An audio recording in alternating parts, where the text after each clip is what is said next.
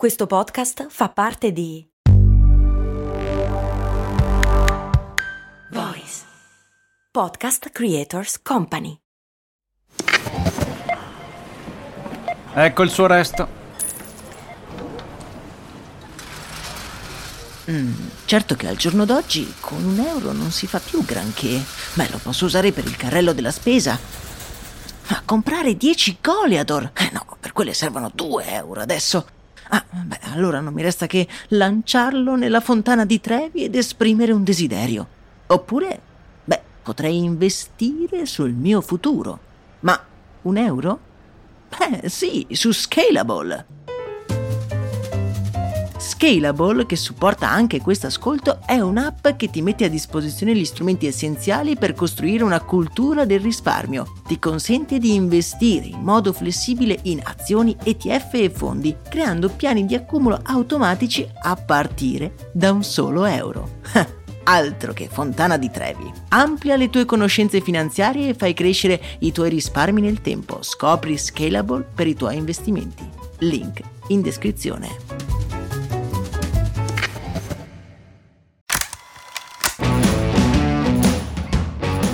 Bentornati popolo di amici e di amiche avventurieri ed estremisti delle curiosità. Io sono Max Corona e voglio sfatare oggi qui con voi la storia che tutti noi abbiamo sentito almeno una volta nella vita. Ma nella Coca-Cola c'è mai stata della cocaina? Se sì, quanta?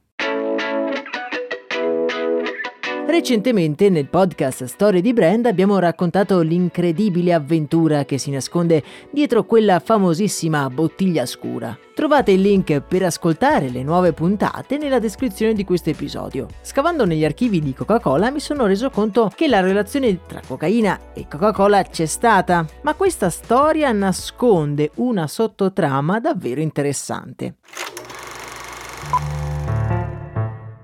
La Coca-Cola, come molti di voi ormai sapranno, deriva da un'altra bevanda chiamata Vin Mariani, un liquido creato dalla macerazione di foglie di coca prima nel vino e poi nel cognac. La coltivazione della pianta di coca è una cosa davvero antichissima. Studi a riguardo hanno dimostrato che l'uomo fa la sua conoscenza intorno al 3000 a.C. Tra le popolazioni andine infatti è sempre stata una pianta sacra, che se masticata ti permetteva di vincere la fame la sete, oltre che avere la forza di poter affrontare incredibili fatiche. Masticare la coca era riservato solo a funzionari religiosi e solo ai capi delle tribù dal momento che era considerato il dono del dio sole.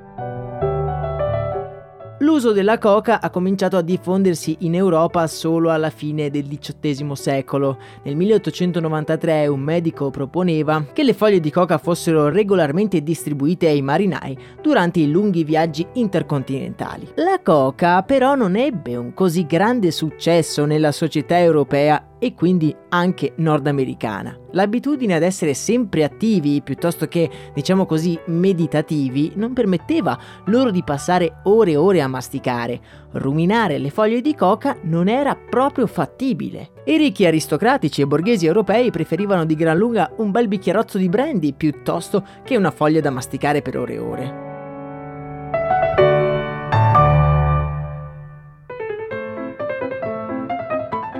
Per questo motivo, il chimico italiano Angelo Mariani, nel 1863, decide di creare un prodotto liquido che però contenesse anche le virtù della coca. Il vin Mariani in poco tempo diventa un must have per le classi intellettuali che lo utilizzano come tonico ma anche come bevanda rinvigorente.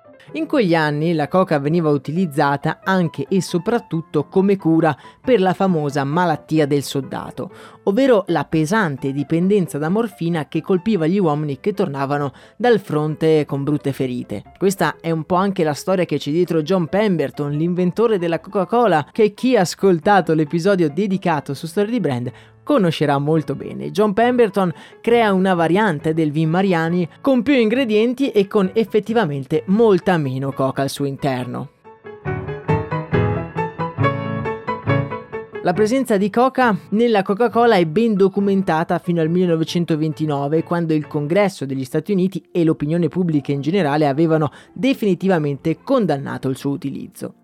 Isaac Handler, lo storico primo proprietario della Coca-Cola Company, si è battuto per anni in tribunale per dimostrare che la quasi insignificante quantità di coca nella sua bibita non poteva causare danni a nessuno, neanche ai bambini. A questo proposito non sono rari i manifesti pubblicitari di quegli anni in cui si vedono dei bambini quasi in fasce che si gustano una Coca-Cola contenente la dose giornaliera di cocaina. Candler da un lato era convinto che la coca fosse un ingrediente imprescindibile della sua ricetta ricetta e dall'altro aveva paura che il danno d'immagine per una bibita che aveva la parola coca nel suo nome fosse troppo rilevante. Man mano che la fama della cocaina diventava sempre più preoccupante, nacquero altri concorrenti di Coca-Cola che si posizionavano come alternative, tra virgolette, salutari alla bibita di Atlanta e quindi senza contenere cocaina. Una fra tutte diventerà il nemico numero uno del gigante bianco e rosso, infatti in North Carolina si beve solo Pepsi Cola,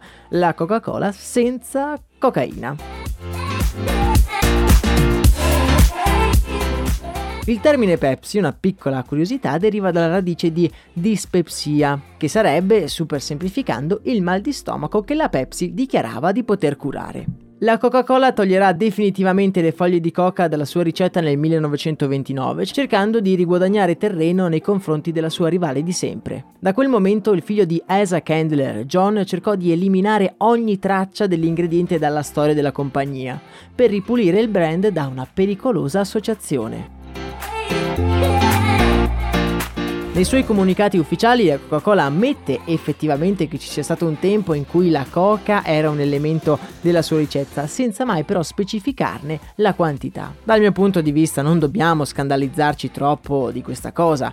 La coca era un ingrediente perfettamente legale, che era stato anche sdoganato da illustri scienziati, lo stesso Sigmund Freud era uno tra questi. La coca era un ingrediente di moltissimi prodotti e la Coca-Cola ha solo avuto la sfortuna o la fortuna di essere quello dal successo più duraturo. L'origine delle bibite è sempre avvolta da storie interessanti.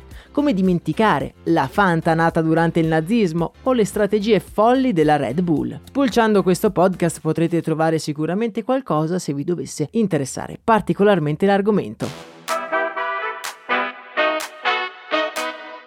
In descrizione trovate anche il link diretto per ascoltarvi i segreti di Coca-Cola, la serie dedicata su storie di brand, se ancora non lo avete fatto. Per oggi è davvero tutto, nella speranza che possiate godervi una bibita fresca, senza cocaina ovviamente, io vi abbraccio, un saluto da Max Corona.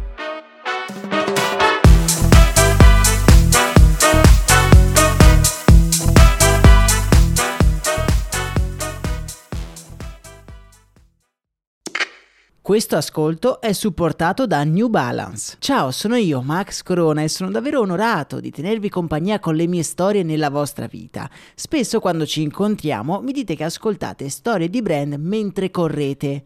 E una cosa che mi ha sempre stupito è considerare come la corsa unisca persone completamente diverse tra loro. C'è chi si sta allenando per la prossima maratona e chi è appena riuscito a completare i suoi primi 5 km.